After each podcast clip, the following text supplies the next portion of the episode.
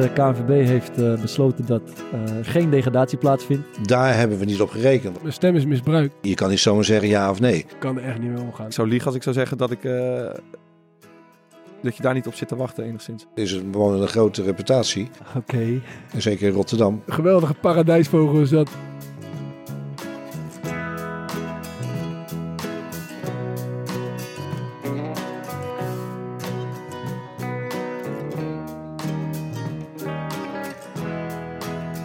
Jongens, het is uh, aflevering 6 alweer van de Core Podcast. Maarten, Thomas uh, en Bart.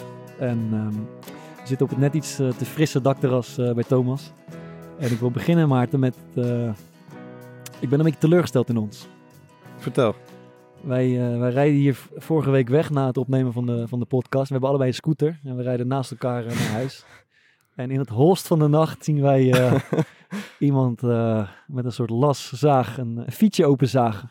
Uit zijn rugzakje trok hij hem. en wat doen wij? Wij stoppen 20 meter verderop, stoppen wij. We kijken elkaar aan en, en, ja, ik weet nog dat ik tegen jou zeg van ja, moeten we nou het wel zeggen of niet? Ja. En, uh, jou, wat, weet je nog wat jouw reactie was? Ja, ik was niet echt happig om terug te fietsen. Nee, nee, dat was je reactie niet. ja, het, eerste, het eerste wat je uitkraamde was, goed verhaal voor in de podcast.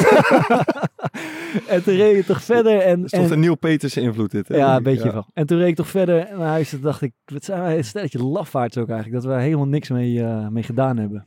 Ja, ik zat thuis. Ja, en ik kreeg in één keer in ons groepsappie uh, een berichtje van Bart. En die zegt, uh, we, hadden er, we hadden er wat van moeten zeggen, man. Ja, maar ik, ik was het alweer vergeten eigenlijk. Ja, ik weet niet, maar ja, het is... Het ja. zit je dwars, merk ik. Nou, ik dacht, nee, niet echt, maar ik, ik stel me vooral mezelf... Ik merkte dat ik mezelf teleurstelde. Ik had verwacht dat ik uh, maar wat, verder was in het leven, dat ik gewoon, dat ik een soort van initiële reactie zou hebben van, hey, dit pik ik niet, ik ga nu even maar, opkomen. Maar schets het uh, scenario even hoe je het voor je had gezien. Als je het wel, ja, als ik, wat, het, uh, ja wat ik, ik, hoopte dus dat ik, soort, dat ik gelijk een soort hele assertieve zin paraat had. Hey, van, is het hey, jouw gast, fiets? Dus is het jouw fiets of weet je, zoiets? Uh, maar en, ja, en als hij dan zegt ja, dat is mijn fiets. Nou, dan hebben we niks te zeggen. maar goed, jij hebt helemaal geen uh, teleurgestelde gevoelens over dit uh, fenomeen. Ik heb er niet zoveel meer over nagedacht eigenlijk. Okay. Uh, tot jij er... we kunnen het wel, we, we, we kunnen het wel, we kunnen het wel breder trekken, want ja, ik ben altijd wel benieuwd hoe ik uh, in zulke situaties... In een crisissituatie. ja, hoe je, hoe je dan reageert. Ja. En ik heb al een paar keer gehad, zeg maar, dat ik... uh, ja, ik vind mezelf net iets, iets dapper, denk ik. ik, ik, ik was, denk een paar maanden geleden, toen, uh, toen kwam ik hier thuis op de fiets. Zet ik mijn fiets uh, tegen de fietsstalling en er liepen twee, uh, twee meisjes langs me. En er, liep, en, en er reed de auto, echt stapvoets, die reed ernaast. En uh, er hing zo'n gozer uit het raam en die zegt tegen die meisjes, hey, en die zegt 20k als jullie nu instappen. ik heb het hier liggen, zegt hij. Jij gelijk ingestapt. Dus die meisjes zei, hey, rijd door, rijd door man, hou je bek. En hij zei, hey, 20k, 20k als je nu instapt. Dus ik zeg tegen die gozer, die gewoon naast mij reed. Ik zei, hey, doe normaal man, dat heb je toch helemaal niet nodig zo. Je kan het toch ook gewoon zonder dat geld. En hij, zegt, hij kijkt me zo fucking boos aan en hij zegt, waar bemoei jij je mee? en toen? Ik zeg, ja, dat heb je toch niet nodig gozer. Laat die meisjes lekker met rust. Hij zegt, hey, je moet je lekker met je, met je eigen uh, zaken bemoeien. Zo gaan mensen dus dood. Oké. Okay. En toen ben ik heel snel op mijn fiets vlot naar binnen gegaan. Maar ja, ja, ja, dan denk je wel van ja. Uh, en ik had echt het idee van hij meent het. Misschien weet hij het niet. Maar het is gewoon, het is gewoon letterlijk gebeurd. Maar wat is jij, stel jij, uh, jij fietst uh, niet vermoedend langs. Ja, ik hoop altijd van mezelf dat ik dan er wat ik van ook, zeg. Ik dus ook, maar ik deed het niet. Maar had jij het wel gedaan? En, en met welke bewoording? Ja, nee, ik probeer er altijd wel een soort van geintje van te maken. Dus dan gewoon uh, de vraag van... ja, is het jouw fiets? is het jouw fiets? Ja, en dan hopen dat hij het ook grappig vindt. Ja, en als hij zegt, en als hij zegt ja, dan uh, zou ik gewoon weer verder gaan. Ja, nou laten we ook gewoon verder gaan. Laten we sowieso verder ja, gaan. Nee, ik wil nog één dingetje over zeggen, want uh, bij mij kwam direct omhoog dat uh, ik, ik was vroeger groot fan van South Park. En je had één zo'n karakter in South Park. Die heette Captain Hindsight. en dat was, een, een super, was een superheld. En die superheld die kwam altijd opdagen op het moment dat de ramp al was gebeurd. En dan kwam hij tegen iedereen vertellen van... Dit hadden we zus en zo moeten doen. En als hij dan had verteld hoe ze dat hadden moeten doen, dan ging hij ook weer weg. En dan ging de ramp gewoon, uh, die ging gewoon door, zeg maar. Dus dat, dat denk ik wel een beetje aan jullie, denk ik. Ja, ik was de Captain Hindsight in ja. dit verhaal. Maar wel een mooi brugje naar uh, ja, wat er deze week bij de KNVB is gebeurd. Want ik heb een hele hoop Captain Hindsights uh, voorbij zien komen, hoor. Na de beslissingen van ja. Erik Gudde. Wie was, Ga er maar aan staan. Wie was de grootste Captain Hindsight van Nou, ik las vandaag een tweet van, of een interview van Pascal Bosgaard. Ja. Die zei van ja, ik had er nog ineens zo. eh, als, als de KVB dit gewoon had besloten, had ik er nog ineens zoveel. eh, had ik er gewoon vrede mee moeten hebben. Maar nu de manier waarop dit gebeurd is, met die peiling en weet ik het wat. Ja, nu vind ik het echt schandalig. Ja. Daar kan je niet Dus zoveel met mee. andere woorden, de beslissing is goed, maar de manier, waarop, waarop. is niet goed. Dus daarom moet heel de beslissing ook maar teruggedraaid worden. Maar even, laten, we even, eh, laten we samenvatten wat er is gebeurd. De KNVB heeft eh, besloten dat eh, geen degradatie plaatsvindt. Dus ADO en RKC die, eh, die hebben de vlag uitgehangen. Ook geen promotie. Dus eh, kan, Ja. bij Cambuur en Graafschap zijn ze laaiend. En eh, de Europese plekken worden verdeeld onder de, het is het, eerste vijf. Gewoon naar de ranglijst. En eh, de manier waarop ze dat hebben gedaan, dat eh, riep nog wel wat vraagtekens op. Want ze hebben een soort rondvraag gedaan naar de club. Ik geloof om, eh, om 5 voor 12 ongeveer. wa- waarin alle clubs konden zeggen, goh, waar zijn we voor en waar zijn we tegen. En eh, op basis daarvan eh, bleek dat de meeste clubs wilden dat er een degradatieregeling eh, kwam. Maar die kwam er niet. Niet de meeste clubs. Jawel. Nee. Meer clubs wilden het wel dan niet. Er wa- meer clubs wilden het wel dan niet. Maar het waren niet de meeste clubs ten opzichte van de clubs die eh, of niet of eh, neutraal hadden gestemd.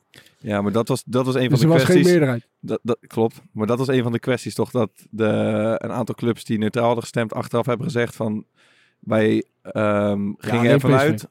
uit. Alleen Toon Gerbrands van PSV. Kun je Ja. nog andere clubs Ja, eh, nee, dat is dus het lelijke. Ik, er zit er ligt een puntje op mijn tong, maar ik kom er niet op. Dat is natuurlijk niet, is niet heel sterk. Wat, wat, wat vonden jullie dan achteraf van het besluit van maar de- dit, van dus de die gasten die neutraal hadden gestemd, Ja. die ehm, stelden van, joh, wij wisten niet dat onze stem eh, nu, want daar wordt toch een soort van tegen je gebruikt. Ja, d- daar ben ik dus niet mee eens. Want wat, wat Toon Gerbrands, die zat ook bij op één eh, eh, die avond. En die zei van, ja, wij hebben al gelijk gezegd als PSV zijn. En wij kunnen hier niet over oordelen. Dus wij brengen geen stem uit. Met andere woorden, eh, wij leggen Ja, ons neem- lot in de handen van de KNVB. En de KNVB had dus al een beslissing genomen op donderdagavond. Heeft vrijdag nog als raadgever extra stemmen gevraagd. Nou ja, eh, als er een absolute meerderheid was geweest, als ze misschien terugkomen. Maar die was er niet. Toen zijn ze gewoon bij een beslissing gebleven. Dus als je zegt van, we leggen ons lot in de handen van de KNVB. Dan geef je dus ook de KNVB de kans om te beslissen wat zij Ja, willen. natuurlijk. Maar kijk, je, En, als- en als je het daar niet mee eens bent, dan had je, had je iets anders Ja, moeten maar kijk, je kan hem ook anders trekken. Als je het, want ik kreeg toch een beetje het idee dat die telling nu wordt gebruikt. Joh, want uit hoofd waren er 16 die hadden gestemd voor die promotie-degradatieregeling. 9 neutraal en 9 tegen, zeg ik het goed? Ja, klopt. Ehm, maar je kan het ook zien, als je neutraal stemt, zeg je van luister, wij vinden dat we hier niet genoeg eh, over weten. Dus we willen gewoon niet bij de stemming betrokken worden. Ja, als je dan naar de stemming kijkt, is het gewoon 16-9. Toch? Maar het, wa- het was... Het Ja, het was geen- adviserende was- stemming, ja. precies. Maar ja, dat is raar. Dat vind Ja, ik vind ik raar. als, je, als, je, als je een adviserende stemming hebt en het wordt 16-9 en je kiest dan radicaal iets anders. Ik, Ja, dat vind ik apart. Wat ik ervan heb begrepen is dat die stemming heeft plaatsgevonden om ervoor te zorgen dat op het moment dat eh, de beslissing van de KNVB niet geaccepteerd werd door bepaalde clubs, dat ze dan eh, sterker stonden in de rechtbank. En dat is precies wat is gebeurd.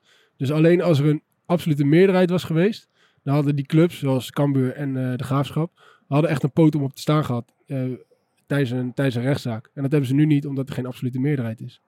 Dus om dan achteraf te zeggen van ja, mijn stem is misbruikt, dat, dat vind ik zo makkelijk. Ik bedoel, PSV, wat, wat heeft PSV nou te zeiken? Eh, er is een beslissing genomen. Zij hebben gezegd, wij kunnen hier niet over beslissen. Er is alsnog een beslissing genomen. En dan gaan ze achteraf zeggen van ja, ik ben nu ineens niet Ja, eens met de beslissing. Dat klopt toch niet? Oké, maar toch, jij gebruikt nu toch die stem van PSV eh, in je argument dat er geen ehm, meerderheid is. Ja. Ja.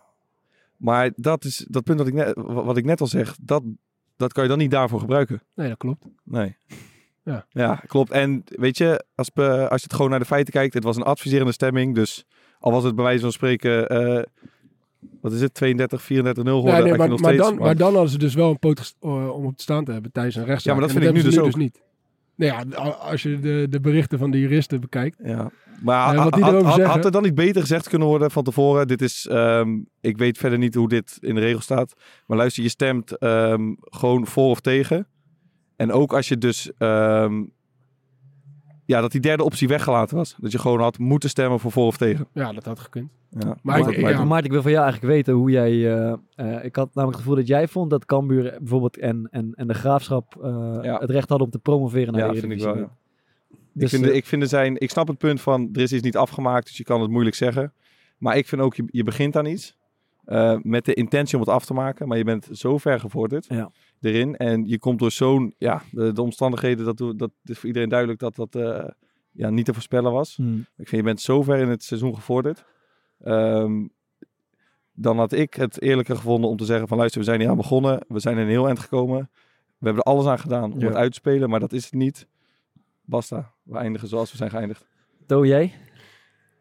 Ja, ik, ik blijf bij mijn standpunt dat we ook in september gewoon de competitie gewoon af hadden kunnen maken. Hmm. Eh, als je nu de berichten leest dat, het, het zelfs, dat dat het zelfs eh, mogelijk is. Ja, met, Europa-. Kijk, en ik ben ook van, van overtuigd dat, eh, ik denk ook namelijk dat de, de rest van Europa een competitie ook niet af gaan maken. Daar ben ik eigenlijk ook wel van overtuigd.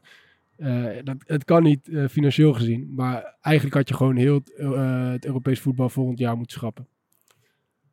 Want je, kan hier geen, je kan hier geen beslissing over nemen. Je kan niet op basis van een onafgemaakte competitie zeggen van zij hebben hier meer recht op dan. Daar ben ik helemaal met je eens. Maar dan had je nog kunnen besluiten. Kijk, ik, ik ben het daar helemaal mee eens. Ik denk ook, je kan niet, als een competitie niet is afgemaakt en clubs hadden theoretisch nog alle kans om, eh, om, om punten genoeg te halen om wat dan ook te bereiken, dan kan je geen harde conclusies nemen. Alleen ze moeten dan wel voor die plekken in, eh, voor Europees voetbal, moeten ze wel een keuze maken. Ja. Maar ze hadden ook kunnen kiezen, we, we laten dezelfde vijf, eh, als die dit seizoen Europees zijn begonnen, eh, geven we die tickets. Dus dan, maak je, dan zeg je gewoon, weet je wat, die, die tickets die ze vorig jaar, vorig seizoen hebben gehaald, die delen we uit. En niet op basis van de huidige ranglijst. Dat was wat mij betreft iets Ja, verder doe, je, geweest. je, je doet natuurlijk gewoon op twee, je- meet met twee maten nu. Omdat je Ja. boven in de Ja. competitie zegt van oké, zo Ja. zijn we geëindigd. Daar en maak je wel doe je dat niet. Ja. Het is Maar dus je- gewoon onmogelijk. Ja, keuzes dat, snap voorop ik. Maar En, in, in dat, eh, in dat kader, jongens, ik heb me echt dood zitten ergeren aan alle eh, verongelijkte, benadeelde bestuurders, spelers, supporters. Even, ik, ik heb even een kleine bloemlezing, jongens. Dusan Tadic, het kampioenschap is ons afgepakt. Henk de Jong van, eh van Cambuur, die heeft in iedere kamer, in iedere microfoon geroepen dat het de grootste schande, met hetzelfde toontje, dat het Hij de is op de Iraanse uit de- televisie geweest voor mezelf. uit de Wie zegt Nederlandse sportgeschiedenis was. Ik geloof het gelijk. Jij had, alle eh, je had een uit. mooie discussie met Son of God volgens mij. Ja, op, ik eh, was- live show van FC ik, was, ik was erin geluisterd. ik, ik, eh, ik belde in in een, eh, in een, eh, een show van FC Afkik, een andere podcast. eh, die op dat moment eh, Ralf Seuntjes van, eh, van de Graafschap aan de lijn, eh, aan de lijn hadden. Eh, en die eh, was natuurlijk totaal voor het verhaal eh, de Graafschap hoort te promoveren. We hebben 80% van de competitie gespeeld. Eh, wat een eh, schande zou het zijn als, ze- als zij niet promoveren. Maar ik heb een heel ander standpunt. Dus ik be- belde in en er werd mij om mijn mening gevraagd. En ik verwikkelde een soort in een, in een discussie met, eh, met Ralf Seuntjes. Maar mijn mening is gewoon, als je, wat ik al zei, als je de competitie niet is afgemaakt, dan kan je er geen harde conclusies aan verbinden. Dat zou totaal unfair zijn richting, richting bijvoorbeeld ADO en RKC. Maar het enige wat mij is opgevallen is dat letterlijk gewoon iedere club eh, uiteindelijk heeft gereageerd. Nou, hun zijn eigen stand en eigen, Ja. ja, wat een uitkomt. Ja, maar Dus, dat, is, dat eh, irriteert. Dat is Excelsior- irriteert.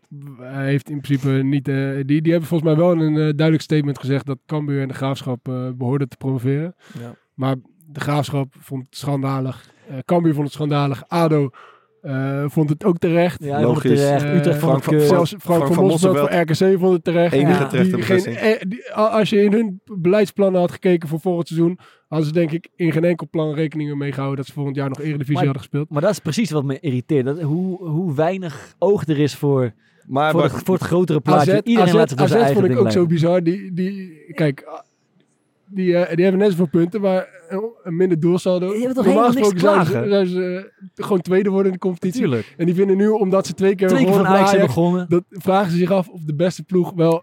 Ah, maar denk Bart, ik, maar als je- irritant man. maar als je eh, verplaatst, ik noem eh, in een Cambuur, ja, van ons club. Ehm, je ga, jij zegt je kan geen conclusie trekken aan de hand van een ja, zo'n dienst afgemaakt. ja, Maar je kan het ook zo zien. Je begint het seizoen ja. en daar aan het begin van het seizoen spreek je af. Luister, als je eerste wordt, eerste Ja. of tweede wordt dit jaar, probeer je direct naar de Eredivisie. Na 34 Zij hebben hartstikke veel geïnvesteerd, Cambuur dit jaar. Ja. Hebben een goede selectie, doen het fantastisch. Staan Ja. elf punten los Ja. met nog negen wedstrijden te gaan. Ja. Dat is, dat niet genoeg. pech. Ja, ze hebben gewoon pech. Let- Er zijn gewoon heel veel pechvogels en de ene wordt iets meer Ja, maar benaderd snap dan je dan ander. niet, je, snapt dan niet dat zij daar zeg maar kwaad over zijn? Ja, ik snap het wel. maar ze laten zich leiden door hun eigen belangen. en de maar belangen zijn veel groter dan kwaad worden op de KNVB. dat. Nee, maar... Als het je gewoon- De, woede richt zich op de KNVB maar- en niet tot gewoon de situatie. Ja, maar als Ja, je het fundamenteel... ehm, kijk, jullie hebben allebei het standpunt ehm, dat je geen conclusie kan trekken uit iets wat niet is afgemaakt. Ja. Maar het is toch En- ook... het- zo- maar is het een heel onlogisch standpunt dat je vindt van... Luister, we hebben eh 29 van de 38 wedstrijden gespeeld. Ehm, dus we vinden dat we daar wel een conclusie uit kunnen Ik trekken. vind dat onlogisch, ja. Ik vind dat dat is totaal incompleet. Dus daar kan je gewoon helemaal niks aan Want je verbinden. kan, je, je kan namelijk geen... eh, je kan je- aan de ene kant eh, ja, geef je iemand voordeel. Aan de andere kant geef je iemand nadeel. Je doet het nooit goed. Nee, dat, En- ja, en- En het en- enige wat je dan kun, dus kan doen, is de competitie schrappen. En dat is ook wat ze hebben gedaan. En Hebben ze niet gedaan. Hebben, ja, ze hebben ze hebben bovenin niet gedaan. Nee, ze hebben de competitie geschrapt. Ja, alleen Ajax omdat ze eh, de Europese tickets moesten verdelen voor de UEFA. Hebben ze die wel verdeeld. Maar officieel is de competitie geschrapt.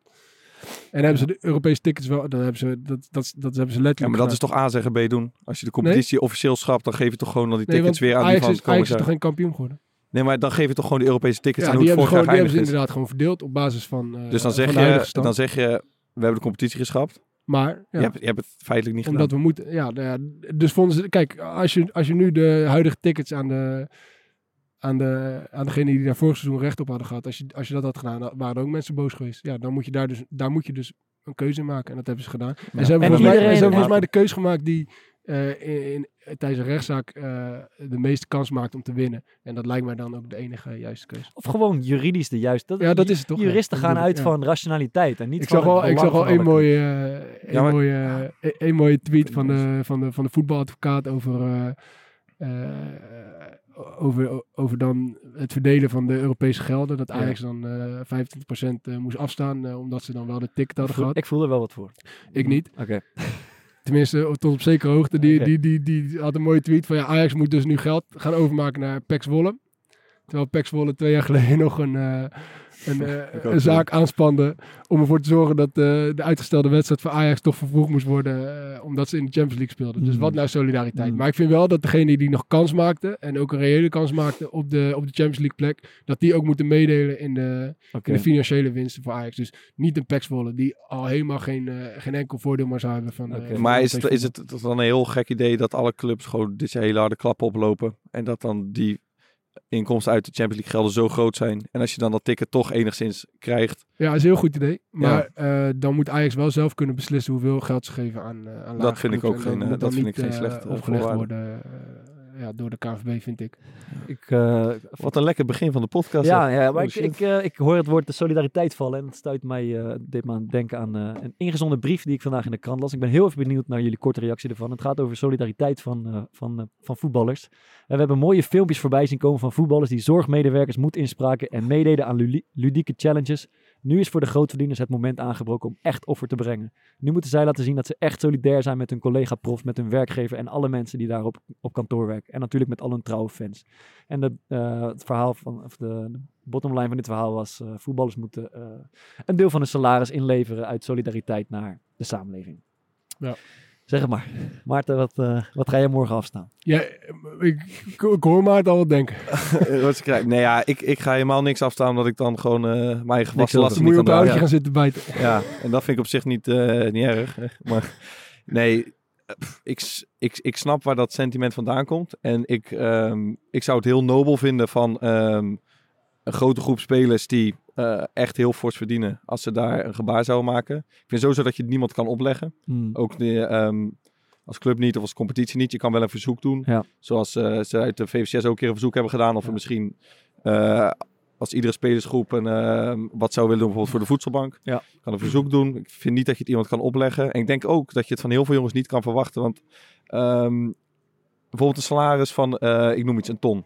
Ja. Is natuurlijk als je het naar maatschappelijke maatstaven gaat meten, is het eh, is een fantastisch salaris. Ja. Ehm, maar als je het iets verder kijkt, je weet niet goed wat de impact is van deze hele crisis eh, op de voetballerij. Mhm. Je weet niet hoe het er financieel precies uit gaat zien de komende jaren. Je weet, je speelt lang niet. Eh, je weet niet, hoe, heel stom gezegd, je weet niet hoe je lichaam erop gaat reageren. Ja. Je weet niet of je aan een club komt. Ehm, wat ik net zei, je weet niet wat de financiële impact is voor de voetbalwereld. Dus het is ook helemaal niet zo dat iemand die nu goed verdient, zomaar dan makkelijk even zijn geld kan afstaan. Want je, hebt, je carrière is ook niet zo lang. Ja. En ik, eh, als, je twee, als je 2 miljoen verdient, als je 8 ton verdient, is het misschien een heel ander verhaal. Kan je prima waarschijnlijk wat afstaan. Maar Zoals ik het nu zie, gaan wij als voetballers zijnde, als voetbalclub zijnde, ook gewoon keihard geraakt worden door de crisis. Dus de enige reden waarom je dan wellicht eh, geld zou moeten inleveren of, of kunnen inleveren, waar, is dat je het moet doen om ervoor te zorgen dat überhaupt je bedrijfstak eh, Met je eigen club of de hele bedrijfstak. ja, blijft bestaan. het is bij ons en voor niet, van de en week niet uit solidariteit naar, eh, eh, naar mensen op de zorg. Ik bedoel,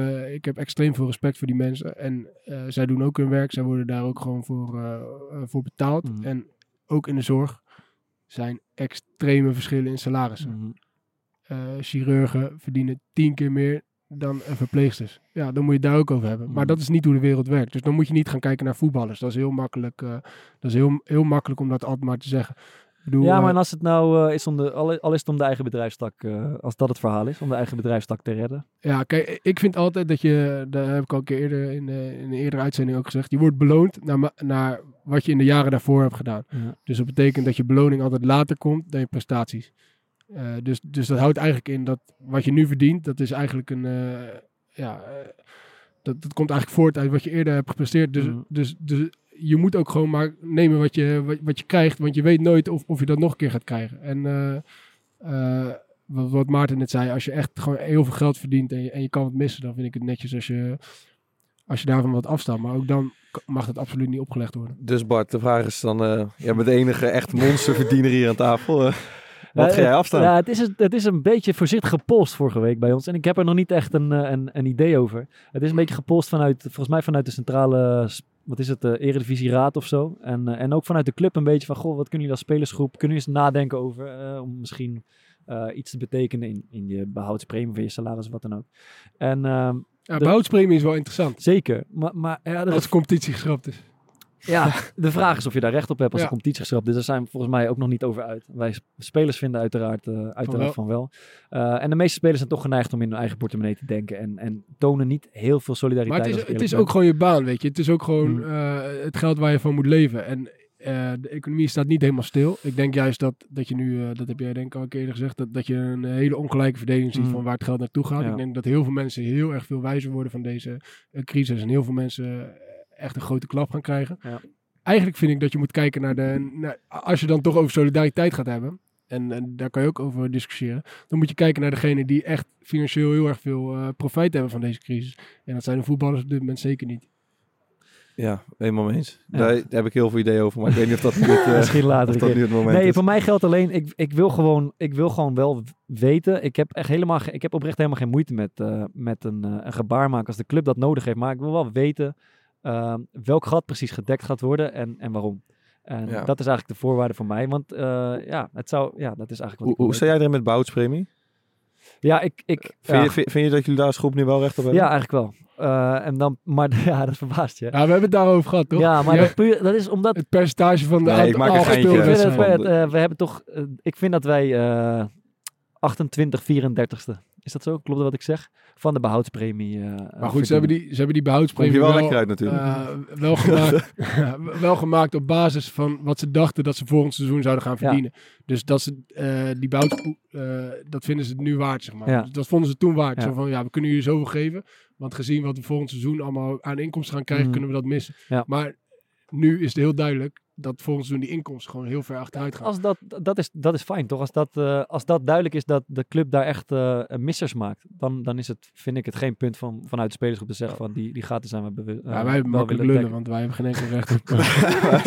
Jongens, ik wil eh, toch even, ik ben benieuwd of jullie nog wat anders, ander nieuws is opgevallen de afgelopen week. Ja, ik wil het wel eventjes hebben over... eh, kijk, in zo'n crisis, hè, je, je hebt altijd mensen die, die, die dan zeggen...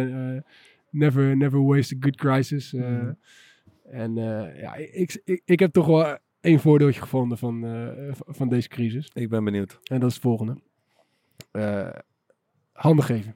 Handen geven, dat is iets wat gewoon tot de verleden tijd gaat behoren.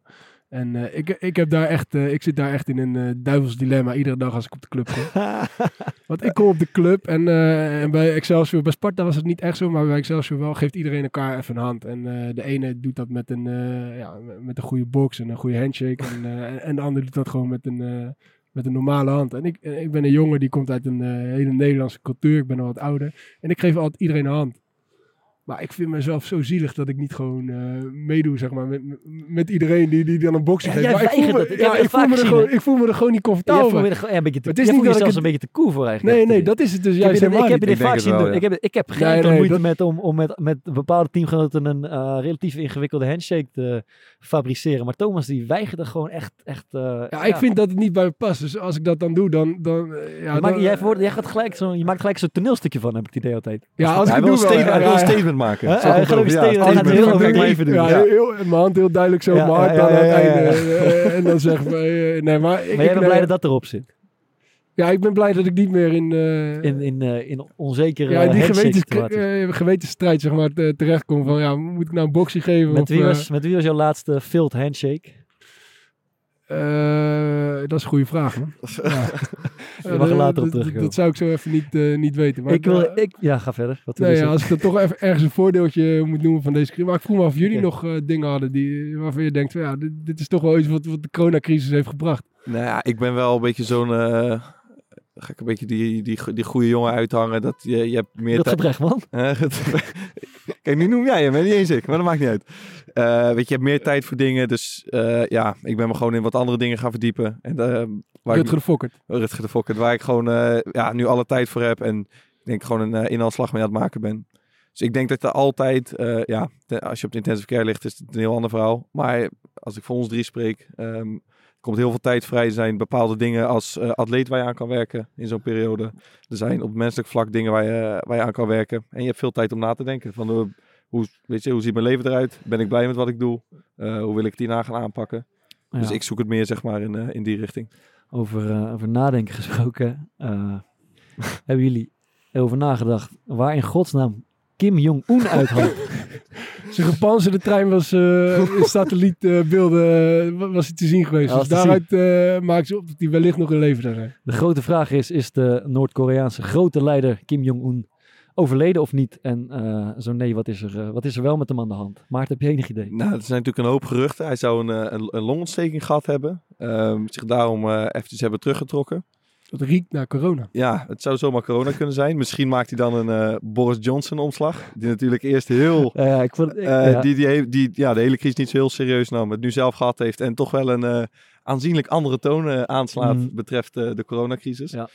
Overigens, hoeveel doden zijn er officieel geregistreerd in, in Noord-Korea? Hoeveel coronadoden, denk jij? Da- dat zal richting de nul gaan. Dat gaat zeker maar dat is niet helemaal waar. drie.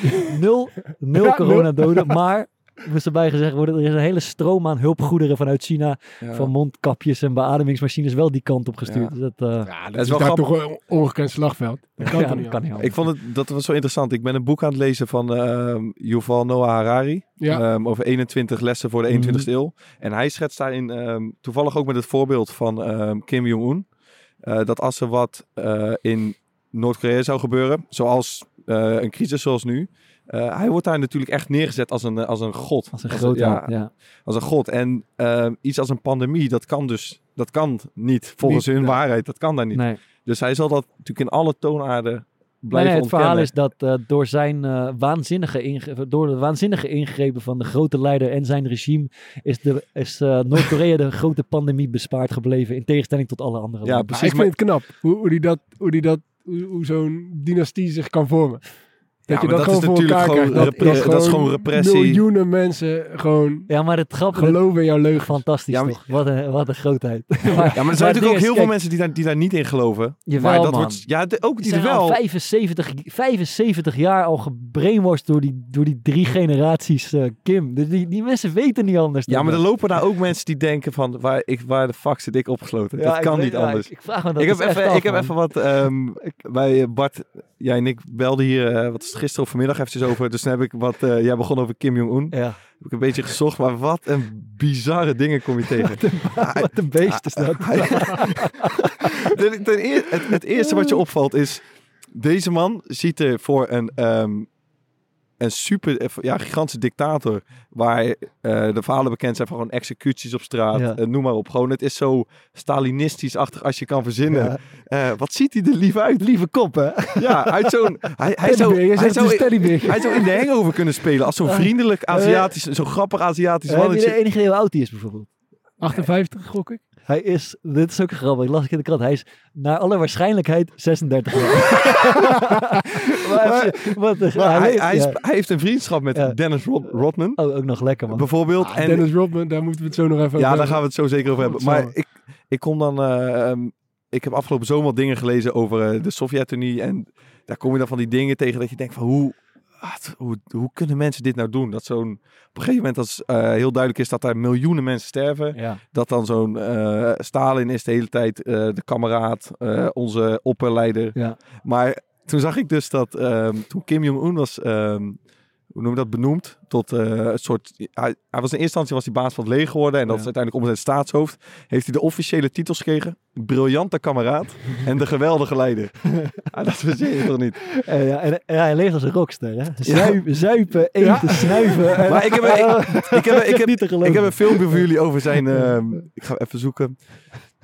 Dit heet... eh, deze video, het is van de Volkskrant. De stelpastoor krijgt het idee dat Kim Jong-un de catwalk trends volgt. En hij heeft dus allemaal van die soort oude Duitse eh legerjassen aan. Iedere keer in allerlei Ja. soorten kleuren. Wacht, zet hem even hier.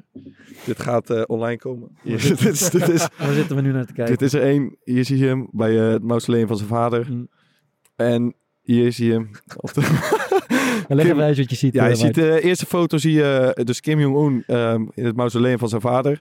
En hij heeft een, zo'n hele lange, echt zo'n Duitse legerjas die je Ja. uit die Tweede Wereldoorlog films kent. Ja. Ze had nog Heeft- net geen haakkruis. Maar nee, nee. Ehm, hij heeft zijn handen niks langs het lichaam. En hier zie je hem dan lachend. Echt, ja, dit is gewoon een Instagram foto van op een wit paard in de sneeuw. Je ziet een klein, dik, vrolijk mannetje met een brilletje op en een goede kuif op een, eh op een wit Propaganda op zijn best. Ja. Ehm, Kim in de berg staat erbij. Maar hier is dus een, een filmpje. Hier is, hier heeft hij daar een jas. A recent change in North Korean leaders. Je hebt die dia's. Heeft die dia's. Hier. Die- Hij heeft een gevoel voor fashion. Russische muts. Hier, die. Het, eh, Hier, hier, kijk, hier is heel van. Harry Vermegen kunnen. Ja, ik zal je wat dingen van op Twitter post foto's. Maar dit is, ja... Ik vind het een eh, fascinerend persoon. Ik, Maar Bart ik leeft heel- of op niet? zich wel een anti-held van de, van de crisis. Ja, Ja, eh, wie? Kim. Ik heb nog een andere ook hoor. Je hebt nog een andere anti-held. Ab Ossaus. Ab Ossaus. De, man, de man die overal verstand van heeft. Ja, wat een legende. Ja. Eh, viroloog, dus die is... eh, die, die, die- ja, Schijnt bij te klussen als opiniepeiler Ja, tegenwoordig. goed. Hij zit, hij zit iedere, iedere dag zo'n beetje... Zijn haar wordt te eh, lang bij, ook, bij op Ja, Zijn hij gaat niet naar kappen. Ja, ja, heel duidelijk. Maar eigenlijk alles wat deze man eh, heeft geroepen vanaf het begin is Ja. niet gebeurd. Ja. En de uitwerkingen die het zouden hebben volgens hem, eh, wat er zou gaan gebeuren, dat is ook niet gebeurd. Dus hij, heeft heel veel geroepen en er is heel weinig van terechtgekomen. Tenminste, dat is wat ik, eh, wat, wat ik heb gehoord ervan. En eh, toen ben ik eens gaan zoeken naar eh Ab Osthuis, een beetje... ja, ik dacht, ik doe, ik doe echt even een achtergrondcheck. En toen bleek in 2009 de Mexicaanse Ja, griep Ja, hij heeft die Ja, vaccins ja. toen ingekocht. heeft hij vaccins ingekocht, terwijl hij zelf eh, aandelen had in het bedrijf waar Ja. die vaccins werden, werden ja, ontwikkeld. ja. Maar nog iets mooiers, eh, er staan allemaal artikelen, NRC, Volkskrant, eh, AD, alles staat er. En het ging dan telkens over Ab Osthuis, die een veel te donker beeld schetste van, van, van het virusverloop. En dat hij iedere dag maar een beetje eh, zijn mening zat te verkondigen bij, bij, eh, bij alle, alle praatprogramma's. Dus er is eigenlijk niks veranderd. Eh, het is gewoon, we zijn gewoon zeven jaar, of nee, elf jaar terug in de tijd gegaan. Uh, is ook weer van... En dan gaat- dus we hoeven ons nergens zorgen over te maken eigenlijk. En dan gaat elke avond een flesje rode wijn er doorheen. ja, bij Apollo. schitterend. Ja, ik vind het echt prachtig. Als ik hem weer zitten, dan denk ik, ja, daar Ik is hij weer. Ik, als hij er niet is, mis ik hem ook. Bij, bij Op 1 of bij Jinek. De anti-held van de Ja, coronacrisis. schitterend. Wij, eh, wij gaan eh, iets bespreken ehm, achter de schermen van de voetballerij. En vandaag is het eh, thema concurrentie. concurrenten. En ehm, daar gaan wij eens, eens even over uitweiden. En vervolgens gaan we even de oplossing van de week doornemen. Waarin we het vriendenteam van de Verhaar een beetje vorm gaan proberen te geven. Maar eerst concurrentie. Ja, het kon niet mooier, Fokker, vandaag. Nee, We- dit zitten- is we- we- alsof de sterren op de juiste plek eh, staan. We zitten op maandag en precies op de dag dat wij dit opnemen, wordt 's middags een concurrent van Bart Vries gepresenteerd. en ik vroeg me direct af, Wat doet hoe lang wist hij al dat hij bij Sparta zou gaan spelen? Ja, Want ik weet niet of jij de wedstrijd Sparta-M hebt gezien dit Ja. seizoen. dat Wij was hebben geen een- succes. Wij hebben een eh, bij Hij Sparta. maakte geen ijzersterk Ah, dat is dat jullie heel snel eh, ruim voorkwamen, toch? Ja, wij hebben een eh, centrale verdediger aangeschaft vandaag. Een, eh, een, een concurrent van mij. En die speelde een aantal gele- weken geleden, of een paar maanden geleden met, met Emmen. Die, daar werd, die Ze wedstrijd, hebben in ieder geval niet in die wedstrijd gescout. Ja, toen maakte hij ongelukkig indruk. En jij zegt hij wist het al dat hij naar Sparta ging. in die Nee, dat is grappig, grappig. Nee, maar ja, nieuwe, nieuwe concurrenten Ja, bij... ja. ja. Dit is wat er gebeurt. Die, dit is wat er eh, in het leven van een, eh, van een speler gebeurt. Die zit eh, niet zo moeilijk thuis tijdens de coronacrisis. En op internet lees je dat, eh, dat ze een concurrent voor je hebben gehaald. Ah, je, had het, je had het vorige week ook eh, eventjes eh, tijdens die vechtpartijtjes, dat je op een gegeven moment een vechtpartijtje had met Ja. een concurrent. Ja. En, eh, Wie was dat eigenlijk? Ja. een aantal luisteraars waren nou eigenlijk Oh, benieuwd eh, ja. met Ja, wie je nou eh, mot had. Ja, ik heb even gereflecteerd op mijn eigen verhaal. En misschien had ik net als jullie gewoon eh, man en paard kunnen noemen. Ik, ik had een akkefietje met, met Nieveld, wat mijn concurrent was bij, bij Eagles. En ik Dat was niet jouw vriend. Nee, dat was niet mijn maat. Nee. En ik voelde aan alles. hij, hij vindt dat hij moet spelen op mijn plek. En hij voelde aan alles. Ik ga het niet laten gebeuren. Dus dat, dat was hoofd tegen hoofd. Maar vandaag heb ik er een nieuw concurrent bij gekregen. En dat deed, eh, mij aan de vraag denken. Welke concurrent heeft jou het meest in de weg gezeten? En eh Maarten, jij begint. Oeh, dat eh, heb ik het twee eigenlijk. Ehm, ik heb bij VVV geconcurreerd met uh, Delano van Krooi. Ja. Ik begon toen als eerste keeper. En toen ben ik er na, moet goed zeggen, elf wedstrijden uitgehaald. Ja. Ehm, en hij deed het ver- vervolgens prima. En we wonnen toen 13 keer op rij. En eh, dat was wel een jaar dat ik... eh, ik had net twee jaar verlengd bij Heerenveen. Ik werd verhuurd met het idee van... eh ja, jaartje knallen in de Jupiler League. Ja. En dan kom je terug hier en dan gaan we kijken hoe je ervoor staat. En ehm, ja, als ik daar nu op terugkijk, dus nu een jaar of drie geleden, is dat wel het jaar waarvan ik had gehoopt dat het een katalysator zou zijn in mijn voetbalcarrière, is echt een, een struikelblok geworden. Dus ja, dan zou ik de, de Lana voor Krooi. Ehm, En hoe was je band met hem? ja, prima. Ik moet, ik moet zeggen, ik heb eigenlijk nooit echt problemen gehad met concurrenten. Ik heb zelfs een paar, eh, een aantal van mijn beste vrienden, dat zijn, me, dat zijn eh, directe concurrenten Ja. geweest. En da- dat is ook wel eens iets wat mij door, eh, ja, bijvoorbeeld door keeperstrainers of andere trainers een beetje verweten is. Van als je moet echt, daar moet je meer voor jezelf kiezen. En ik, ehm, ja, ik vind dat wel, wel lastig in dat opzicht. Ik ben een, een, een, sociale jongen. Ik vind het, ik, ja, ik kan agressief zijn met trainen. Ik kan eh, heel, heel erg mijn eigen ding doen. Maar ik ben ook wel gewoon iemand die gewoon lekker in een team zeg maar meedoet. En Als, als het keeper is, het, eh, is concurrentie misschien nog wel het duidelijkst. Want als jij zeg maar, op, als tweede keuze bent of derde keuze, dan faciliteer je eigenlijk de, de, de performance van de eerste keeper. Ja. Dat lijkt me een rare. Dat, dat lijkt mij een rol waar ik veel moeite mee zou hebben. ja, en wat, kijk, ehm, je hoort dan wel eens van die verhalen van ja, dan weet je in de warming-up schiet ik hem dood en dan doe ik zus en zo. Maar ik kijk altijd een beetje naar als ik een warming-up op, eh, ik kom op een wedstrijddag. Ja. En ja, als je niet speelt eh, en als keeper weet je dat de kans klein is dat je erin gaat komen, is dat ehm, ja, is toch een beetje een kutdag. Ja. En eh, ja, dat is een ik, ongekende kutdag. en- Ook, ook als je geen keeper bent. Nee, maar ik pak dan toch die warming-up, dat, eh, dat half uurtje trappen en dat daarna eens even op goal staan met afwerken. Probeer ik toch gewoon zo goed mogelijk te doen. Dat ik, het, ja, dat klinkt heel stom misschien, maar heb ik het gevoel dat ik toch wat eh, aan mezelf, of in mezelf geïnvesteerd heb die dag. En dan, ja, het eh, hoort toch ook gewoon bij, eh, bij je baan als voetballer dat je, Ja. dat je je eigen emotie op dat moment gewoon En dat je gewoon wegschrijft. Ja, dat je het, het lukt mij eh, vaak niet, maar ik vroeg me nog af. Vij, eh, vijftiende minuut, eh, de Lane van Krooi laat een bal vreselijk door zijn armen glippen. En hij, hij rolt het doel in. Wat, eh, wat gebeurt er met jou? Ehm, ik, zal, ik zal nooit zitten, je zal me nooit zien lachen of blij doen. Maar je voelt het is, dat, dat- ja, je weet je, je, je bent zo hard bezig heel de week. Ehm, en je vindt, en vooral op dat moment vond, vond ik ook dat ik op die plek moest staan. Ja. Ehm, ik moet zeggen, hij heeft vrijwel geen blunders gemaakt, moet ik zeggen. Maar ehm, ja, dan, dat zijn toch dingen waar je... Kijk, bijvoorbeeld helemaal met VV, wij bleven maar winnen. En dan Ja. is de enige manier waarop jij er dan alsnog kan inkomen, Ja. is dat iemand anders het echt verkloot. Kijk, als je veel wedstrijden verliest, ehm, dan kan de trainer eens kiezen. Als keepers is het sowieso vaak lastig met wisselen, maar kan de trainer eens kiezen van luister, ik wil het zus of zo gaan proberen. Ja. Maar als je, nadat ik eruit ging, wonnen we 13 wedstrijden op rij. Of we wel- 13 keer verloren niet. Ja. Ja, dan zijn er toch zulke dingen waar je het van moet hebben. Dus Mhm. ja, ik denk dat, eh, dat er maar weinig spelers zijn die... eh, en helemaal in mijn geval, ik, ik zou liegen als ik zou zeggen dat ik... eh, dat je daar niet op zit te wachten enigszins. Wie, eh, wie mij eh, bijvoorbeeld vreselijk in de weg heeft gezeten is, eh, is Mike van der Hoorn. nu bij, eh, bij Swansea. En was een, een teamgenoot van mij bij, bij Utrecht. En hij was iets jonger dan ik. En we stonden op dezelfde positie. En eigenlijk was ik een beetje zijn... hij was een beetje... hij kwam een generatie onder mij. Dus, dus hij moest mij eerst nog voorbij. En dat lukte op een gegeven moment. En toen kwam hij in het eerste. En ik speelde in Jong Utrecht. En... ik weet nog dat hij in, in het eerste een half uur, een halve wedstrijd inviel. Geloof tegen Ajax op zondag. Want jij was geblesseerd hoor. Eh, Ja, ik was, nee, ik was toen weer fit, maar hij was in die blessure was hij overheen gegaan. Ik weet dat hij in het eerste op zondag een, hal, een halve wedstrijd mocht invallen. En eh, wij speelden met, eh, met Jong de dag daarna op maandag. En we speelden de halve finale van de beker, geloof ik, tegen Vitesse. En ik ging vanuit, oké, Mike, leuk voor hem, weet je. Ik vind het een hele toffe gozer. Het bijt een beetje aan me dat hij, dat hij daar speelt, maar goed. Ehm, dat gun ik hem. Maar de maandag is voor mij. Die halve finale van de beker is voor mij. En wat blijkt op de club? Ik kom op de club en, en hij mag... Hè, dat, dat die 45 minuten in het eerste was niet genoeg. Hij mag in de basis staan in die wedstrijd. Zit op de bank. En ik was fucking boos geworden. En, ehm, eh, en eh, ik heb de hele wedstrijd op de bank gezeten. En het heeft echt de hele wedstrijd me geknaagd. En ik heb ook eh, volgende dag besloten van... Ik ga nu, ik ben zo kwaad en pist over deze situatie. Ik ga, ik ga de training, eh, ik ga niet meer komen. Ik ben eh, met twee dagen weggebleven.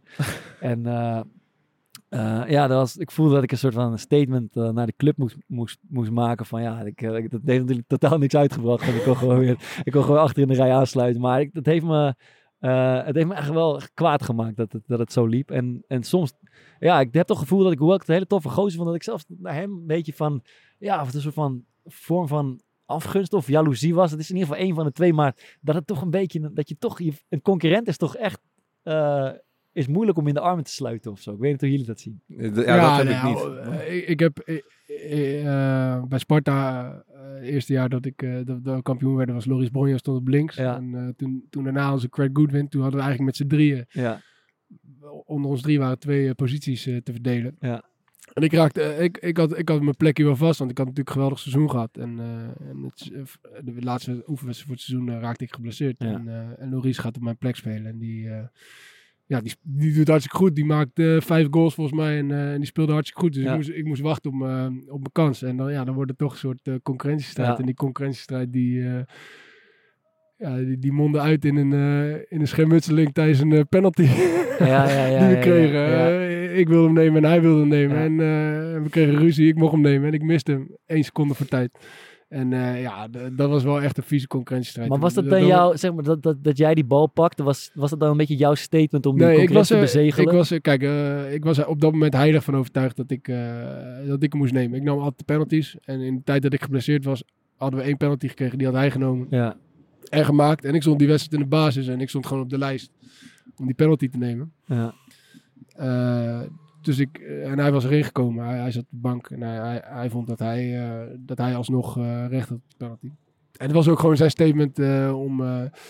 het, was eerder zijn statement dan mijn statement, want Ja. hij zat toen op de bank. Maar wij hebben toen wel, ja, ik, kan het, ik kon het altijd heel goed vinden met hem, maar wij hebben toen wel echt dat we, dat we elkaar niet heel erg goed meer spraken. En eh, ja, ja, ja. je merkt zo'n concurrentiestrijd ook zelfs op de tribune, dat, dat, dat families eh, elkaar niet, eh, Ah. ni- niet met elkaar praten. En eh, dat, dat, dat heb ik ook zelfs, eh, tenminste daar was ik niet bij, maar dat hoorde ik dan achteraf. En eh, uiteindelijk eh, kan ik heel goed met hem opschieten en spreek ik nog eh, wel eens digitaal. En, en dan is het gewoon prima. Maar op dat moment zelf, ja, dan... Ja, het is, het is ja, iets lastig, het- want ja. toch eerlijk, het voelt toch wel alsof ze een beetje, ze, ze fucken een beetje met je carrière, zo voor je, voor je gevoel, weet je. Dat heb ik als ik, als ik, als ik een concurrentie floreren, dan voel je gewoon beetje bij beetje de grip verliezen of zo. Ja, en ik hou, er ook, ik hou er ook niet van. En ik denk ook absoluut dat ik er niet beter van ga voetballen. Als dat, ik, is, als ik dat is wel de achterliggende vraag, want het, het, eh, het veelgestelde statement in de voetballerij is, concurrentie maakt, maakt een team beter. Nou, ik hoorde John van der Brom dit, dit seizoen nog zeggen. Van, die, die hadden al heel veel middenvelders. En die hadden toen op de valreep hadden ze nog eventjes Bart La- Ramselaar terug van, Ja. van PSV. Ja. En die zei toen van, ja, weet je, ja, dan wo- wordt de strijd en daar worden we alleen maar beter van. En toen dacht ik, ja, dat is volgens mij helemaal niet waar. Want als je eh, eh, van Overheem hebben ze bijvoorbeeld daar ook lopen. Als je die gewoon eh, opstelt, in mijn ogen, als je die gewoon opstelt en je geeft hem de kans en hij gaat gewoon lekker voetballen. Zeker bij een ploeg als Utrecht is dat gewoon een geweldig speler. Die laat het nu ook zien. Maar als je die iedere keer, eh, ja, de ene keer is, is Ramslaar beter op de training, de andere keer van Overheem. Dus dan stel je de ene keer eh, Ramslaar op en de andere keer van Overheem. Ja, dan gaan ze allebei niet, eh, gaan ze niet boven zichzelf uitstijgen, zeg maar. Dat denk ik. Maar ja, in sommige gevallen... Haalt, zo misschien toch om wel even een anders. voetbalcliché eruit te halen, eh, haalt concurrentie het beste in jou naar boven, Maart? Nee, voor mij persoonlijk niet. Maar ik denk dat dat heel verschillend is per speler. Ik, eh, ja, To, je, je doet je best om het te verdekken, maar eh, ik denk dat de mensen thuis het toch hebben gehoord. Dat maakt niet uit. Ehm, ik, kijk, ik denk dat je jongens hebt die ehm, ook vooral in, in de absolute top, die daar echt, die zich daarmee voeden. Weet je wel, iemand jaagt op mijn plek. Ja. Ik, eh, weet je, dit is mijn moment. Ja. Je, je, komt, je komt niet bij mij in de buurt. Dus als je bijvoorbeeld die Michael Jordan eh, ja, documentaire ziet, weet je, daar zie je de- deze man concurrentie. Hij vreet dat op. Veegt zij, ze mogen door, zij mogen doorwisselen. Dat Ja, is is een ook hele andere, hele andere dynamiek. Maar ik denk wel dat ik denk zeker dat in de voetballerij jongens zijn die op voor wie dat heel erg werkt. Maar voor mij persoonlijk, ik ben meer ja, een jongen eh, waarbij het gewoon lekker werkt als een trainer vertrouwen in me uitspreekt. Ja. Eh, tuurlijk, iemand die een beetje op Ik denk zit. dat dat letterlijk iedere voetballer Ik dat ook. zichzelf gaat zeggen. Ja? Ik zou het ook zeggen. ja. Ja, want dit, wat het lekkerste is van dit is jouw plek. En eh, jouw concurrent, dat is iemand uit de jeugd. Die laat er zo'n beetje eraan ruiken zo. En die, die ja, die mag je zelfs een beetje begeleiden. Een beetje je. begeleiden. En dat is, eh, die mag je een beetje bij de hand nemen. Maar dit is jouw plek. Maar dat, denk je dat niet- is het lekkerst. man. Maar denk je niet dat er sommige jongens zijn die daardoor heel lui worden en die juist Ja, iemand dat- nodig dat- hebben die ze Ja, opjagen? nee, dat, Misschien da- wel. dus er zijn zeker, zeker. Dus Kijk, zijn ik er ben, ook. Ja, bijvo- ja, bijvoorbeeld, ik ben een, eh, ja, dat kan ik wel zeggen, een harde trainer van mezelf. Ik, eh, weet je, ik, ik verzaak niet. Mhm. In ieder geval niet snel. Ehm, dus ik heb niet iemand nodig die voor mij per se het, het, het tempo zet. Natuurlijk, Ja. het is lekker als je op niveau traint allemaal.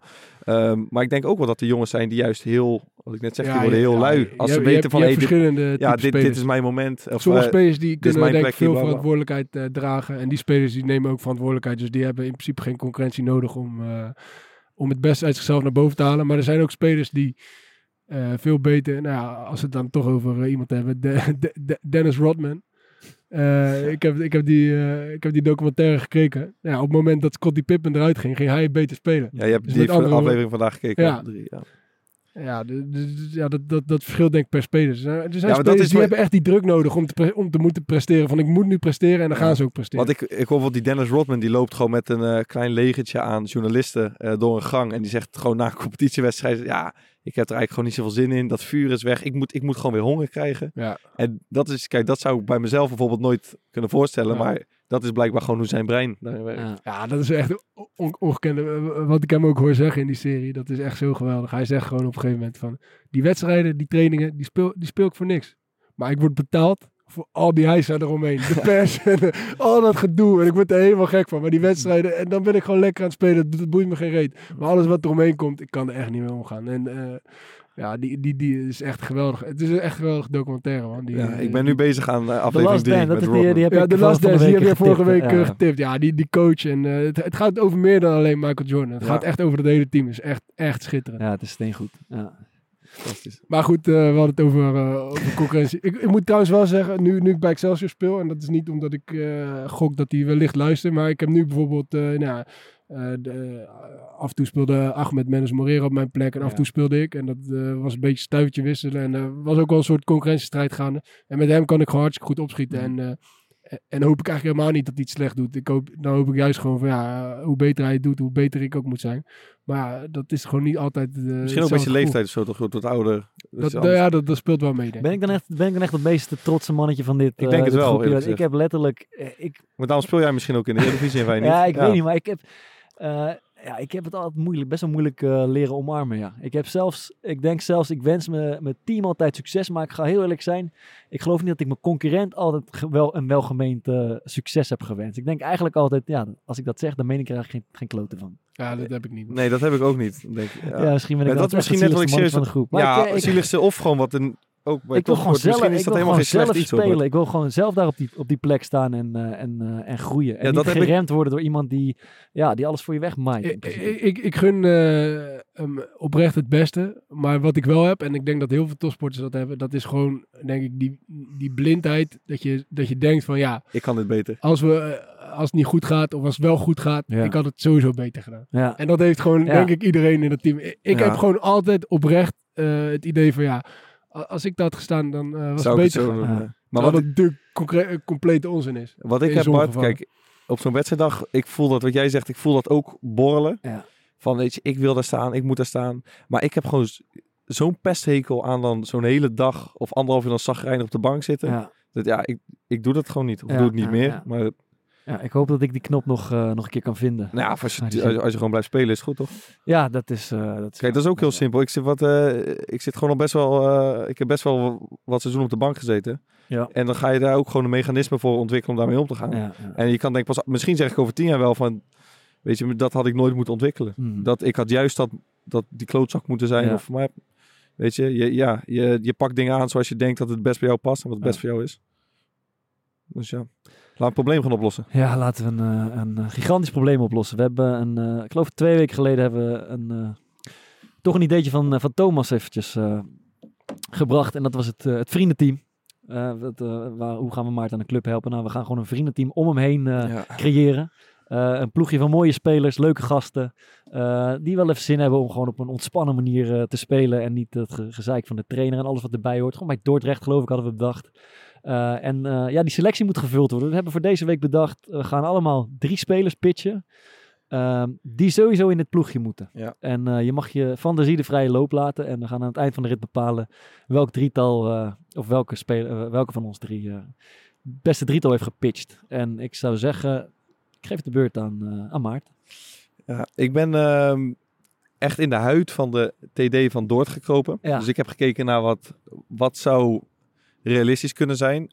Want als ik denk aan een, voor mijn droomvriendenteam, ja, dan heb ik een lijst met jongens. Ik noem eh, heel gek gelijk twee keepers, Sonny Stevens, Hidde Jurjes, met wie ik eh, Ja. heel leuk heb samengespeeld, met wie ik graag wil samenspelen. Ali Messaoud, Branko van der Bomen, Morten Torsby, Clint Leemans, Echt wel je maat even opnoemen. Jeff Hardeveld. Maar ja, die gaan allemaal, die gaan niet komen. Die gaan niet komen. Die, die spelen op een hoger niveau. Ja. Ehm, Dat is niet realistisch. Nou, je wil een leuk team samenstellen. Je wil gasten die de juiste instelling hebben. Die openstaan voor zo'n ja, experiment wat het toch Ja. is.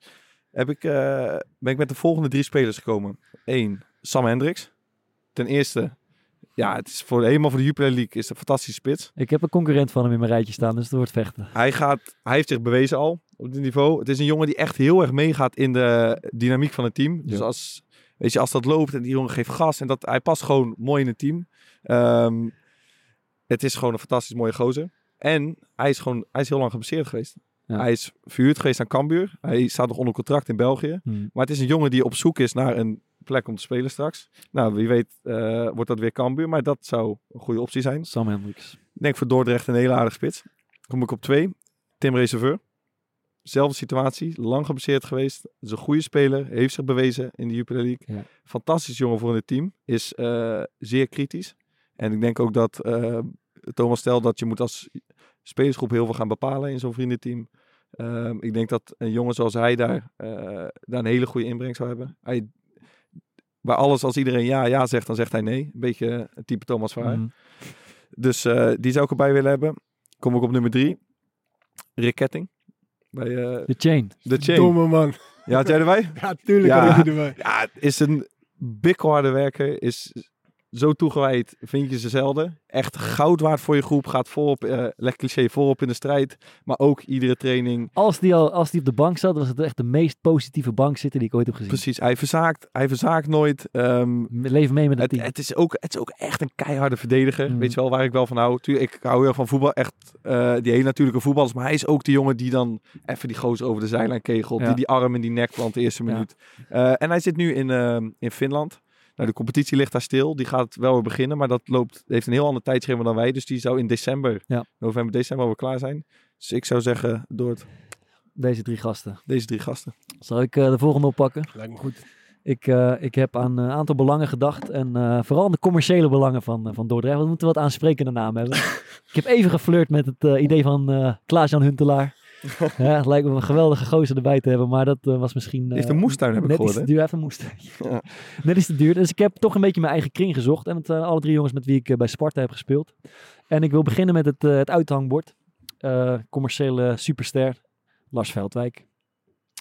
Is eh, volgens mij eh, eventjes op buitenland avontuur. Maar die moet een keer terugkomen. Ik heb december is hij weer terug. hij is weer terug. Het is een, eh, een familiejongen. Eh wil graag bij, bij vrienden en familie zijn. Oude Eh, bekende van Dort. oud, oud speler van Dordrecht. Eh, en je moet één superster eh, aan, je, aan je elftal verbinden. En Lars is ook... Ik heb de- alle drie, deze drie jongens eh, gekozen omdat wij... eh, we waren bijvoorbeeld met de Sparta op een tripje in Ibiza. En deze drie gasten, als het feestje voorbij is, dan eh, zijn dat uitgerekend de drie die nog even gas geven. en die niet naar huis willen. Lars houdt van het drankje, houdt van gezelligheid, houdt van eh, een... eh, volgens mij heeft hij echt, snakt hij echt naar een positief vriendenteam om hem heen. En dat, dat moet Dordrecht gaan worden. En ehm, hij moet van voorzetten voorzien worden. En Thomas heeft een plekje voor zichzelf in het team. Maar Thomas is een, een, een rechtsbuiten met een linkerbeen. Dus ik heb twee overlappende backs eh, nodig. En eh, de eerste is eh, mijn grote vriend, Finse vriend Janne Saxela. Ja. Die, die, die stond ook hoog op mijn lijst. Ja, die moet erbij. Jan is, is mijn maat uit, uit Finland. Een jongen die een beetje verdwaald hier in Rotterdam neerstreek. Uit verveling een, eh, een cocktailbarretje in zijn huis eh, bouwde. Waar hij eh, eigenhandig het cocktails ging shaken in zijn vrije tijd. Jan is een top, geweldige voorzet. Een, echt een harde werker. Maar ook een jongen die je in het nachtleven er wel bij kan hebben. En, en dat geldt overigens ook voor Lars en mijn derde keuze. Jongens die ook leuk vinden om het potje te kaarten. En een beetje te blijven hangen. Een drankje toe doen naar de training. Want we zoeken ook een beetje een soort kantine-vibe in het, in het team. En aan de linkerkant een jongen die inmiddels gestopt is met betaald voetbal. Maar eh, die ook de commerciële belangen van eh, Dordrecht eh Michel Breuer. gaat Royston. Drenthe. ja, Drenthe. Ah, ja, mooi ja, zeg. man. En eh, ook dat is als je één jongen hebt die de ploeg op sleeptouw neemt. En die loven maken. Die op de dansvloer voorop staat. eh, en die een, een enorme dosis spit en energie en kleur in een team brengt. Dan is het, eh dan is het Royston Drenthe. Dus ik denk met Royston, Janne en Lars Veldwijk. We gaan echt een lekker team tegemoet, man. Eentje komen, man. Thomas. Ah, Bart heeft mijn eh, idee niet helemaal goed eh, begrepen. Ze zijn te duur. eh, nee, ze zijn niet te duur. Je hebt waarschijnlijk heb je iets, heb je iets waarmee je ze kunnen omkopen. Dus Ja. dan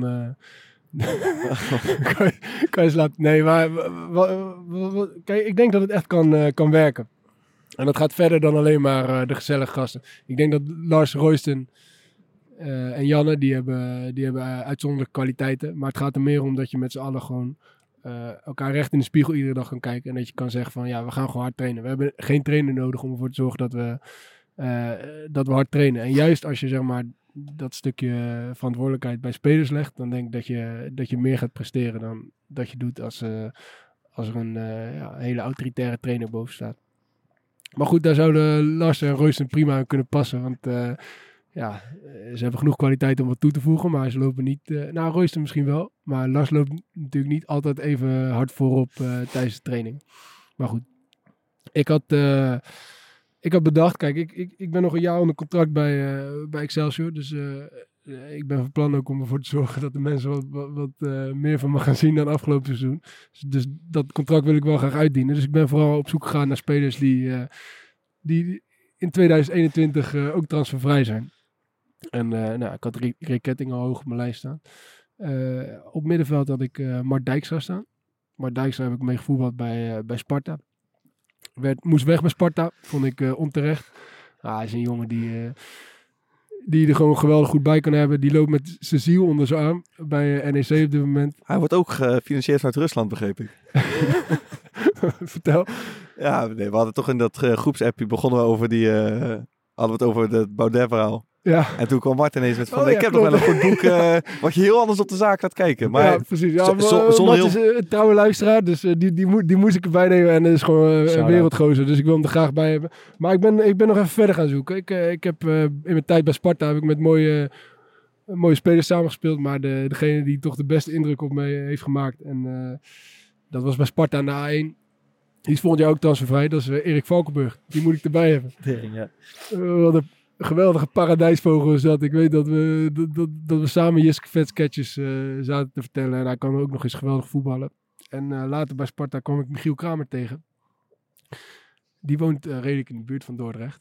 En die moeten we er ook bij hebben. Dus dat zijn mijn drie hoe spelers. gaat Michiel Kramer het doen op de training? Vraag ik me dan af. Michiel Kramer is net zoals Lars Veldwijk iemand die absoluut niet voorop loopt op de training. Maar die er wel gewoon eh, twi- eh, 20 tot 25 gaat maken. En, Het zijn eh, wel twee dat hele lekkere kapstokjes om als keeper Maar de, op weg te de leggen. plaggen worden er niet... Druk zetten gaat niet, eh, gaat niet worden. Want Maar we gaan Ja, ook ja, inzakken, dus dat maakt niet Als uit. ik, ja, om toch maar weer terug te komen op die, eh, op die verdomde documentaire. Je moet soms spelers moet je ook wat vrijheid geven. En eh, Lars en eh, Michiel zijn wel degene, eh, als ze genoeg kwaliteit hebben om dat te geven. Maar ik heb ook nog een trainertje. Dat wou ik gaan vragen. Wat, vind je- wat lijkt jullie een goede trainer? Ja, Boys. Michel Breuer denk ik. Potman, het over? Ja, ja, Michel Breuer dan als, eh, als assistent. Want eh Mies heeft de zijn papieren nog niet, maar die moet er ook sowieso bij zijn. Is ook iemand die er absoluut niet tegen kan. Als Kunnen je, we niet al deze gasten naar Excelsior halen ook? Dat. Ja, ik, ik, het, ik, het als team- als ik dit wel. hele team hoor, dan denk ik van dit wordt wat. Ik denk dat we financieel niet helemaal gaan uitkomen, maar eh, we gaan op zoek naar sponsors. Solidair. Toe zijn. Mark Veenhoven moest ik ook nog even noemen. Oké. Dus eh, een jongen, je- kijk, je moet ook een beetje. Ja, eh, eh, als ik één ding van Ricardo Moniz heb geleerd, dan is het wel dat je kapitaal moet creëren op het veld. en Mark Veenhoven is een jongen die zijn leeftijd in dat opzicht wel mee heeft. Dus eh, ja, die moeten we er ook bij hebben. Die is ook goed hoor, eh, tijdens festivalletjes. Ik, eh, ik denk dat we eh, moeten gaan stemmen wie heeft de beste trio verzameld. En eh, ik begin. En eh, mijn stem gaat naar Maarten vandaag. Ja, die van mij ook. Die van mij eh, ging naar Bart, maar dat maakt dan verder niet meer Maakt niet meer uit. Jij hebt Tim Reserveur, Sam Hendricks en eh, Rick Ketting. Ja. Ik denk het meest realistisch. Lijkt me ook. Thomas en ik hebben onze hand overspeeld. uit. Ja, maar het- ik vond het wel een... eh, ik vond het wel een heel leuk probleem. Ik Toch? Ja, zo we kunnen wel vaak gewoon over een tijdje weer nog een keer pitchen. Ja, ja. Jongens, ik wil, eh, ik wil afsluiten met, met wat mediatips eh, van, eh, van wat jullie. eh, ik wil gelijk opgevallen. één ding erin gooien. Mm. Mijn eh, grootste mediatip is, ga naar het Twitter profiel van Bart Vriend. En geniet van zijn profielfoto. Heb je het gezien toch? Ik heb het niet gezien. Hij heeft zeg maar dat eh cartoontje van de Core Pot van zichzelf heeft hij als eh, profielfoto gedaan. De Anchorman. van Hij de zit er echt Ja, man. helemaal lekker in. Dat is mijn nieuwe... Sterk. Wat heb je de- deze week gezien, Bart, op de tv? Ik heb, eh, eigenlijk kwam het vanaf jou. Jij zei zelfs van, jou, jouw ouders zeiden volgens mij, Bart gaat dit een mooi programma vinden. Ja, Ik heb het zitten kijken. En het heet eh 100 dagen voor de klas. Ja, dat is Eh, geweldig. ja, dat is mooi man. En het is, eh, die jongens heten eh, Tim den Beste en Nicolaas Vul, geloof ik. En die gaan eh, een soort, eh, try, eh, die gaan gewoon proberen om, om les te geven op een middelbare school. Ja, met cursus was. Ze hebben Eh, met cursus. Ja, ik heb eigenlijk alleen de tweede aflevering gezien, maar eh, wat een verschrikkelijke baan. Eh, en wat een... eh, Thomas, jouw vader komt sowieso uit onderwijs. Nee, mijn- allebei mijn ouders. Maar Ik, eh, ik heb echt met ze te doen gekregen en, en het ging gewoon, ze geven les aan, aan VMBO tot, tot gymnasium. En ja, die kids zijn vreselijk irritant, man. Ze zijn, ja, maar ze, ze, ze te voelen, die kinderen voelen aan die twee leraren, die jongens die het proberen. Ze, hebben geen, ze zijn er onzeker. Ze voelen alle en onzekerheid en wel. twijfel. Eh, Ze, ze, ze worden getest. Ze worden getest aan En alle ze kanten. doorstaan die test totaal niet. Absoluut eentje wel. E- eentje wat beter dan de Redelijk. Dus maar- eentje, bij, ik denk dat dat Tim den Beste is. Eh, ja, weet ik niet. Ja, dat is die ene gozer die, die dan Die gisteren totaal niet mensen eruit wilde sturen. Ja. En, eh, en, en dan de hele tijd maar zit te dreigen en Ja. het niet doet. Ja. Maar dan denk ik ook bij mezelf, ja, hoe, hoe kan je... Ik bedoel, als je een klein beetje nadenkt over jouw favoriete leraar. Die was, ja. Ja, dat was één je vriend, maar die kon ook gewoon streng zijn op een bepaald moment. En hij wil per se iedereen zijn vriend zijn. Ja. Ja, ik, ik, ik zit me echt te verbijten, man. ja, maar ik moet zeggen, die kinderen zijn, eh, als je daar geen feeling voor hebt, als je er niet goed in opgeleid bent, is het, lijkt, voelt het alsof het echt niet te doen is om zo'n klas te handhaven. Ja, ze zijn echt, wat zijn ze? Zijn aan het lachen achter zijn rug en de hele tijd aan het praten en ze zijn er gewoon de hele tijd aan het Ja. treiteren. Maar dat is die vervelende klas. En dan heb je ook nog een soort gymnasiumklas en dan hebben ze het over, eh, hij, hij legt iets uit over aristocratie en dan zegt een zijn, zijn, zijn neertje, zegt dan, komt dat van eh, Aristoteles? ja, dan, Ja, moet je, ja. dan moet je daar ook, op dat soort vragen moet je dan ook nog antwoord geven. ja, Die- maar die- ja. Net iets, te cle- net iets te clevere kids die je ook een soort van je kennis willen testen op die maar wel eh, een mooi dat voorbeeld, toch? Die, die, die, gymnasiumklas die wil juist uitgedaagd worden. En die VMBO-klas Ja, maar die willen- het allemaal geen tering. Ja, het is echt, nou ja, die gasten hebben hun handen vol, maar het, het programma is de moeite waard. was mooi zeg. ja. Jij? Ik, eh, ik kijk nu samen met mijn vriendin iedere week trouw Dream School. Ja. Dat was eh, jouw aanrader, Bart. Eh, Ja, ik moet zeggen, daar krijg ik het zelf nog gevoel bij van een complete machteloosheid. van je wil die kinderen iets bijbrengen, Ja. maar je weet mijn god niet hoe. Ja. En ja, het is echt, je, je hebt het wel eens, eh, het gaat wel eens over een muur om je heen, zeg maar, of optrekken. ja, En dat je niet te bereiken bent, maar dat brengen daar, een meisje Emma, ja, die brengt dat echt naar een hele Ja, nieuwe hoogte. ja, ja, ja. Dus dat, eh, Is dat die met, die... eh, met Met- een beetje oranje haren, een klein beetje. ja, ik vind juist dat zij best wel eh, stappen maakt, man. Heb, heb je de Eh, laatste aflevering gezien? Even Ik heb kijken. het niet gezien. Maar op een even gegeven moment komt ze ook zonder make-up Ja, naar ja, school. dat- en, eh, precies toen. dat, dat moment dacht ik, hé, eh, gaat de goede kant op. Dat dacht En ik is laatste wat ik van haar heb gezien. Dat dacht ik ook, maar toen de volgende aflevering denk ik weer van... Jezus Christus, wat is hier aan de hand? Ehm, en op boekengebied... ehm, ik noemde vorige week al sterrenkunde voor mensen met haast. Ja. Eh, maar voor, ja, we hadden niet zoveel tijd meer. Nee. Ehm, als je dat nou een beetje interessant vindt van planeten en hoe dat werkt en het universum... en je daar eens dingen over afvraagt, kan ik hem echt aanraden. Je moet wel een hoop stukken eh, twee of drie keer lezen. Zwarte gaten. Ja, onder andere over zwarte gaten, ja.